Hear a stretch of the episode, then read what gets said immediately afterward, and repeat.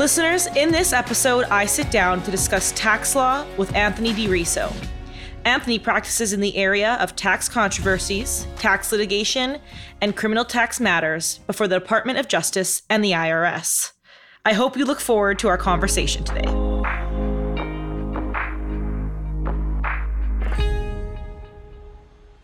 This is Young Lawyer Rising from the ABA Young Lawyers Division and Legal Talk Network. Welcome back, listeners. I'm your host, Montana Funk. Anthony, welcome to the show. Thank you for having me. I'm very excited to have you here today, kind of talk about honestly an area of law that I am not very familiar with. and it's a very daunting area of law to me, that being tax. So, you know, before we kind of get into the nuances and all the specific details about this, I want you to tell our listeners just briefly how you got into this area because to me it seems terrifying and numbers are scary. so I'm always intrigued. That's a very good question because it's not an area of law I always thought I would have ended up in. Definitely, it has a perception of being kind of scary. For some reason, people think there's a lot of math involved, which is not really my case. But how I got here, that you'd have to go back through undergrad. I had a very strong interest in economics. And so part of that is you have public policy, and public policy, of course, entails tax um, because you can't pay for all these fund policies without some sort of revenue. So that was my, my actual initial interest. Um, I spoke with a professor, an economics professor, about that interest, and he actually recommended to me tax law is something that I'd be interested in. Uh, fast forward a few years, I ended up at law school, and I figured it'd be something I'd, I'd just try out probably not something I would master, but something I would at least dip my foot in. And I actually turned out to like it quite a bit. Um, I took as many classes as I could as a JD. But even beyond that, it wasn't really something that I thought I'd be practicing. It was just some more of an interest. And then fast forward a few more years, now that I've graduated, I've started my job. I was lucky enough to be able to go to a firm that allowed me to kind of play around between the various practice groups. And so, having taken a few tax classes, I thought tax might be one that I should at least get some experience in. I know that tax touches obviously everything. Um, so, I thought at the very least I'd have some good exposure. I haven't really looked back since then. The subject matter I find very interesting. I'm a person who like I like puzzles. I like being able to solve problems, and if that's sort of your personality, then tax is probably a good place for you because that's really what it is. The, the tax code, the regulations is really just a bunch of rules that you get to look within and kind of find an answer. It, it's not, it's a closed universe. It's not really one of those areas of law where the, the answer isn't out there. The answer is out there. You just kind of have to dig in through this like finite universe and find it. And so that that's kind of my overarching story of how I got here. It's one thing I'm proud of in it is that it was a, an area of law that I was able to choose. If I was told more or less to do tax law, it, I'd probably be like a, a teenager with, with, their parents and probably wouldn't like it very much. But because I got here on my own, um, it's a choice that I've uh, since felt validated in making. No, absolutely. It kind of sounds like you were at a firm that gave you the ability to grow into an area that you actually felt passionate about. Exactly. Yeah, though that's awesome. And it's something you said was, you know, tax touches everything. So something that I think maybe a lot of our listeners aren't aware of is, when you know, when you say that, when I think tax law or when I think some of our listeners think tax law, they probably just think transactional, right? Like you're just, like you said, it's not math, right? But people think that it's just transactional. So can you kind of explain to our listeners, are there other areas? Like, can you do it criminally? Can you do it civilly? Can you do litigation? Like, what exactly is tax law? Well, tax is huge. I mean, it's it's an old saying, but it and it's cheesy, but two things in life, death and taxes. So yeah, so there's a transactional tax, and you're correct, and that's what most people think of when they think of tax. And that's an exciting area of the law in that if you're a transactional tax attorney, you're you're really kind of like a coach.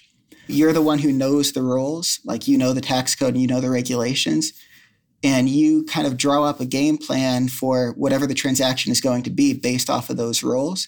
And all of the other attorneys out there who have different specialties kind of look to you to put together that game plan and then they go out almost onto the field to implement it. So that is sort of the role of a transactional tax attorney and it's it's very fun if that's what you like to do. but it's not by any means every role within the, the tax space. So I'm in a field that's known as tax controversy. It's a fancy name for being a tax litigator. I, don't know how it got that name, to be honest. But that covers both civil and criminal litigation. On the civil side, you're primarily dealing with the Internal Revenue Service. You're dealing with audits um, and exams. And what that means in, in practice is that you'll be sitting at your office and then you'll receive an email or a phone call from a very stressed client who just received a, uh, some sort of notice from the IRS and they're looking for your guidance, your help. And so it's not so much um, on the transactional side, like you're figuring out which corporation to use as a blocker and this and that. It, on the controversy side, there's more of a human element to it. You're trying to figure out these people have issues, they're very stressed. How can we identify these issues, formulate a game plan.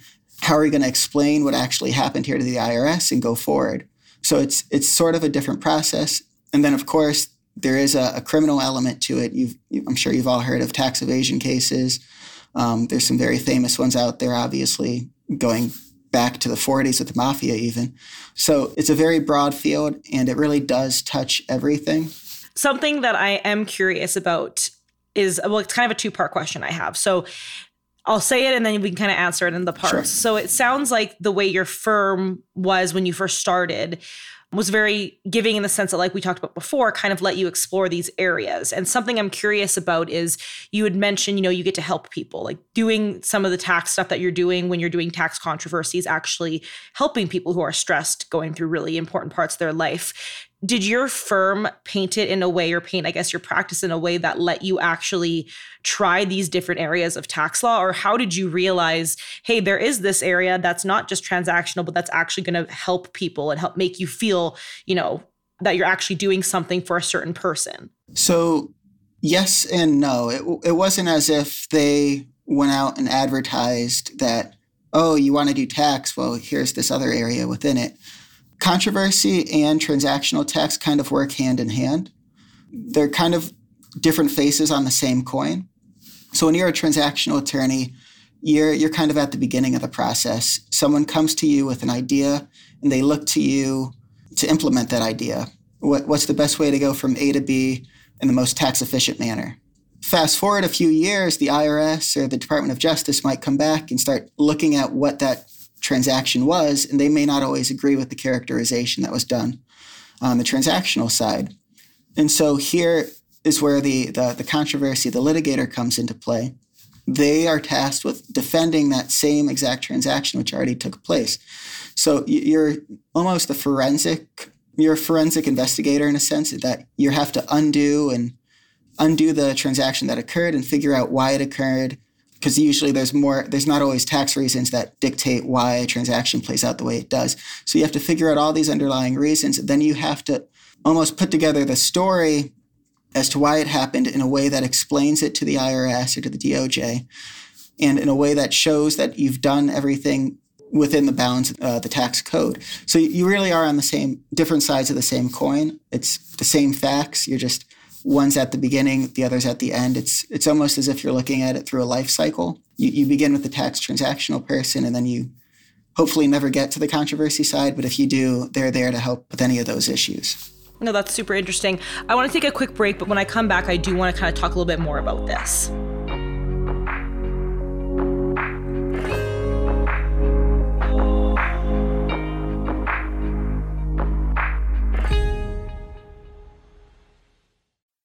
It can be frustrating to wade through the malpractice insurance application process, but you know you need to protect your firm. ALPS designed their application to be flexible, easy, and 100% online. Fill it out, review your quote, accept, and pay in as little as 10 minutes. ALPS is the nation's largest direct writer of lawyers' malpractice insurance, and they are endorsed by more bar associations than any other carrier, so they understand law firms. They also know how valuable your time is, and that's why they make legal malpractice insurance easy. Visit alpsinsurance.com to learn more. That's A L P S insurance.com. Delegate out those tasks that take up your time. Staffi can help you with your legal, administrative, marketing, and even client facing workload. Hiring Staffi's top notch bilingual virtual staff means Staffi does the recruiting, hiring, and training for you. Then, if you need a change, Staffi handles it. You get to concentrate on your strategic work. Schedule a free consultation at staffi.cc. That's S T A F I dot cc and get $500 off with code HAPPY24.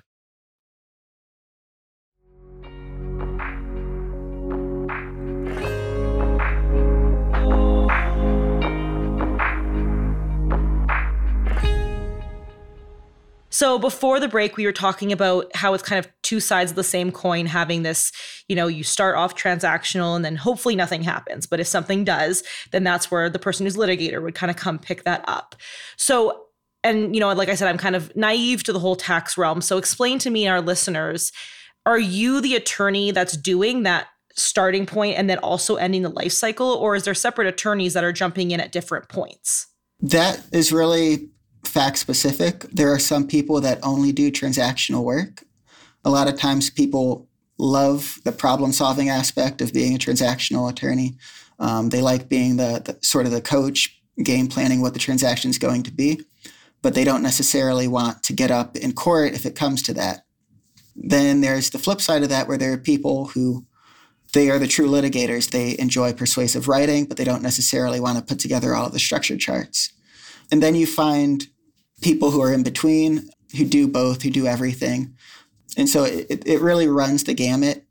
Practically speaking, though, the, the larger the transaction, and these can get very, very complicated, there's going to be a lot of people involved. So sometimes the same law firm will do it from start to finish. Sometimes they might not have the, the capacity or the resources to do everything. It's really fact specific. No, that's really good to know. And the reason why I ask is because I think we're going to have some listeners who are like, hey, maybe this is going to interest me, right? Or maybe law students who are like, wait, do I want to try this out? And just kind of giving them guidance on how they would approach whether it be a new job or their current firm and say, hey, look, there's this area. I'm really into the litigation aspect of it. I want to be in a courtroom. Or someone's like, I don't really want to do that, but I actually want to be behind the problem solving. So I think that that's important, the way you explained it for our listeners to kind of be like, yeah, this is there are certain parts and it kind of depends on where you are but knowing that there's the option to kind of be fully involved in it or separate it's kind of at least the way i'm interpreting it. Nope that's the correct way. Okay. And uh, even talking about tax law is confusing but it's really interesting. And i know that something else that people may not think about but it's the holiday season so i kind of think about it more is charities and charitable organizations. So, can you talk to our listeners about how your work actually influences and is intertwined with some charitable organizations? Yeah, no, I'd be happy to. So my clients kind of run the gamut. Not all of them are tax exempt. That's the, the technical term for a, a nonprofit organization in the tax space. But naturally and organically, it just came to be that a good portion of them are. Uh, this runs the gamut from hospitals, charities, basically anything that you you can think of, anything that you could donate to and take a deduction for. I have seen. And it's a very fun area of the tax law. It's a very specific area of the tax law, but it's interesting in that most areas of the tax law explain how and why you should tax someone. This is the one area of the tax law which sort of does the opposite of that, which is when you should not tax somebody. And so there's naturally if you if the government's giving you the opportunity to not pay taxes, they're going to put some strings attached. And so your role as a tax attorney in this exempt space is really to guide the, the client, the tax exempt organization through these rules. That way they, they don't trip up and all of a sudden find themselves owing sometimes a very large tax bill, especially if you've been exempt for a number of years and all of a sudden you found that something hasn't been reported correctly or the like, because um, that could end up with a very huge bill. So, is it possible for an organization to go from tax exempt to not tax exempt if they wanted to, like even outside of mistakes? Like, is it possible for someone to be in a nonprofit and then switch over? So the answer is is yes. One thing that's interesting is that when you look at this part of the code that deals with tax exempt organizations, you can tell there's a very there's an underlying philosophy to it. There's certain principles as to what should be taxed and what should not be taxed. And to not be taxed, you have to have constraints on how you, you use your money. You have to have constraints on what your your funds can be spent on, things like that.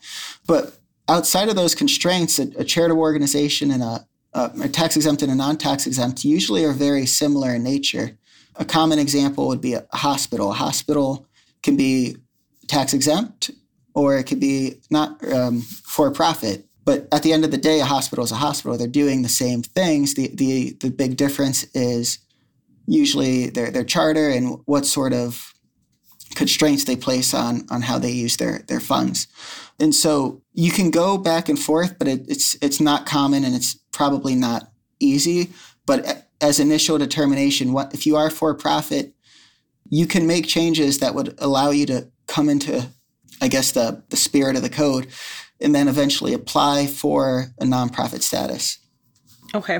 No, that's, that's also really interesting because like you were saying there that you know the, the, role of the lawyer is to kind of make sure that they're following all the things they need to follow in order to remain nonprofit right? And and kind of that line because i think too something that i didn't even realize is that it's probably pretty easy to cross over that line if you miss like one reporting requirement or something like that right? So that's also kind of really important and I, i'd be interested to see you know, I, once again, kind of going back to you talking about helping people, I'm sure it's really rewarding for you to work with charitable organizations. And I guess what about your job do you find for our listeners who are like, okay, I want to make sure that I'm doing a job that I can actually see the direct impact that I'm having on my clients?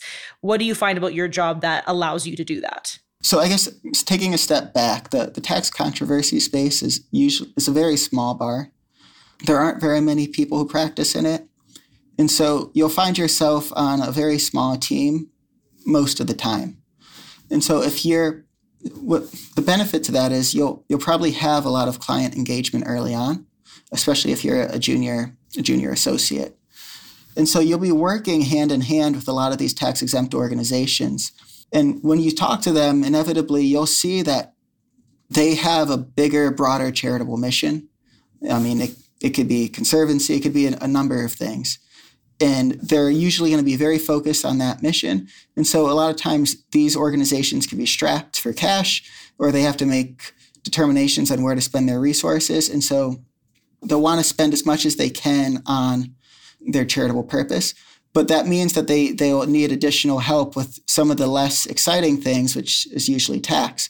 And so you get to work hand in hand with a lot of people within these big charitable organizations um, and they, they come to you as a counselor, as an advisor to help them navigate these really difficult roles to help them stay as a charitable organization.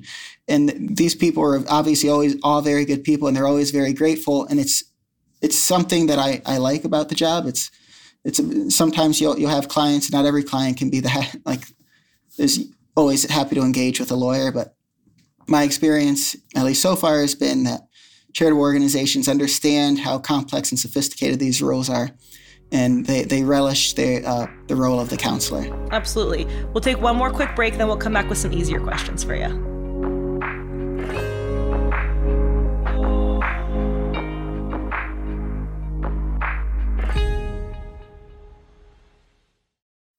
This episode is brought to you by the American Bar Association's Young Lawyers Division.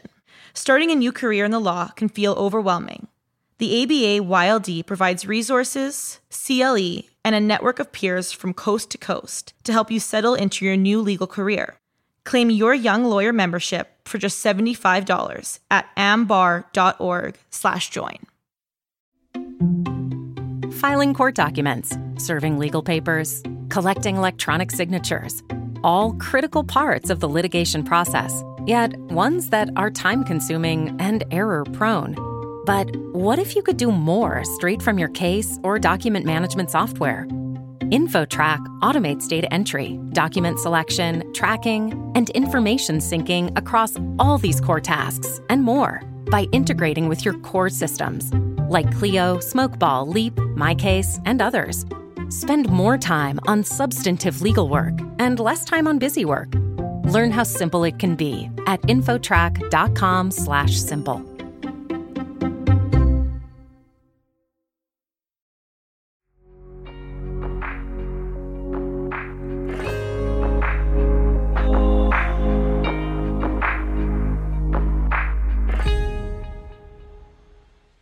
So before the break, we were kind of getting into, you know, what exactly your role is with a charitable organization and kind of how you see your work play in to actually help people. You know, and, and now kind of taking away from the clientele, I kind of want to focus more on you and the role of the actual attorney because obviously taxes, especially I'm sure tax season can get crazy how do you when you have those kind of ebbs and flows and the higher up uh, you know seasons of practice how are you actually managing your time? Especially you know working in new york is i believe where you are and i'm sure that there's you know big firms there and there's a lot to do and it's busy and hustle and bustle. So how are you finding the time to actually like decompress from your job?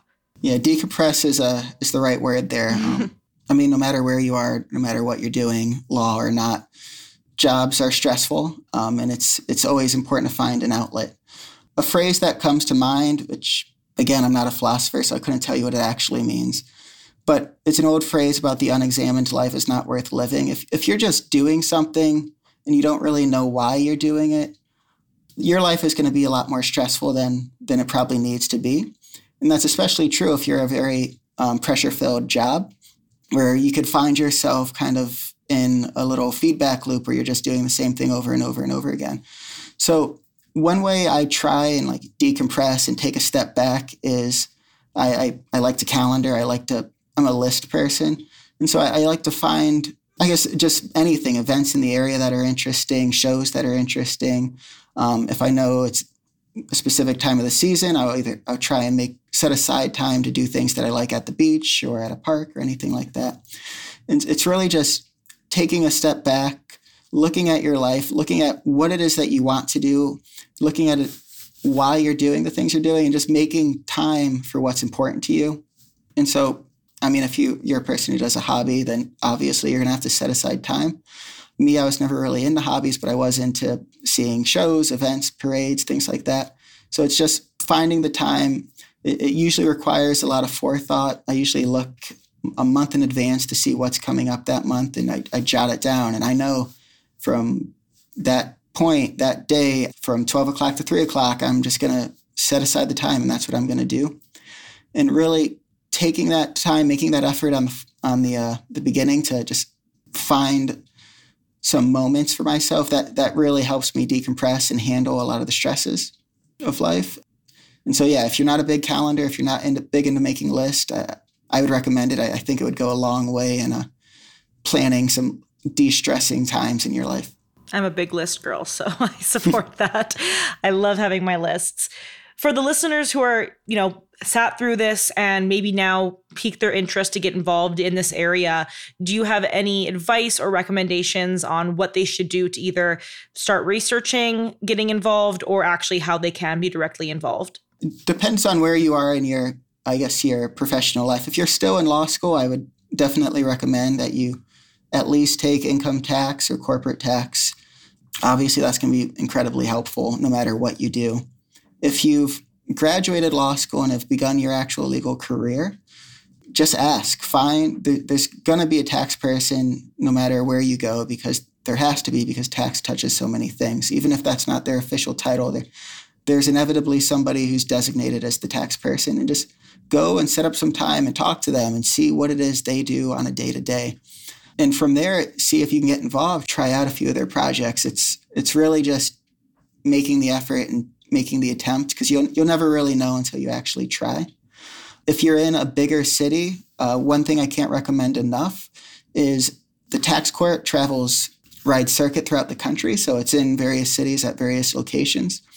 Um, if you're a barred attorney, they they have the they're called calendar calls, um, in which a lot of pro se taxpayers, so basically just normal people with tax problems, can are invited to show up to the tax court um, to resolve their issues, and they're always looking. There's usually the, the the local bar will set up some sort of event where attorneys can go and talk to these people about their tax issues and try and help them discuss these issues with the IRS and hopefully re- result in some sort of settlement or at least an understanding as to what needs to be done to, to fix whatever's been, I guess, interfering with their uh, their compliance. And so getting involved in a program like that, I also can't stress enough. And it, it's also a very good program because you'll meet a lot of interesting people, either in the tax bar, normal human beings, uh, really across the board. No, that's awesome. I did not know that. So I think that that's a super good resource for sure. And kind of a good way it sounds like to kind of dip your toes in and still help but maybe not take that full dive in. So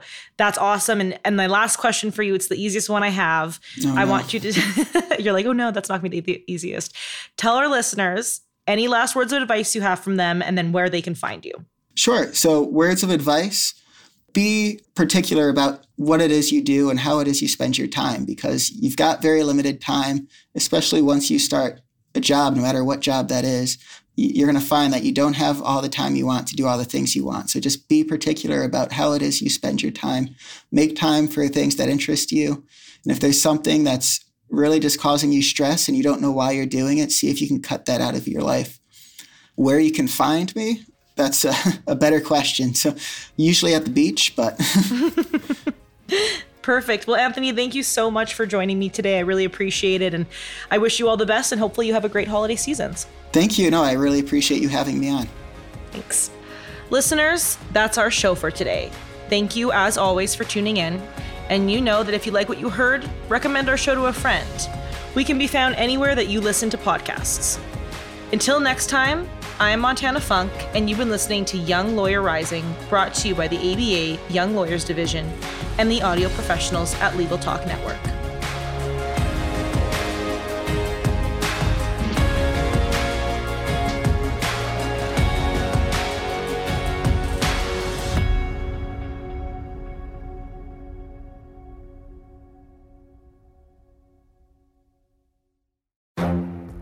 The Lunch Hour Legal Marketing Podcast, your resource for the tips and tactical advice you need to grow your business. Plus, keep up with the news and commentary you crave to stay one step ahead. It's hosted by me, Gyi Tsakalakis. And me, Conrad Saam.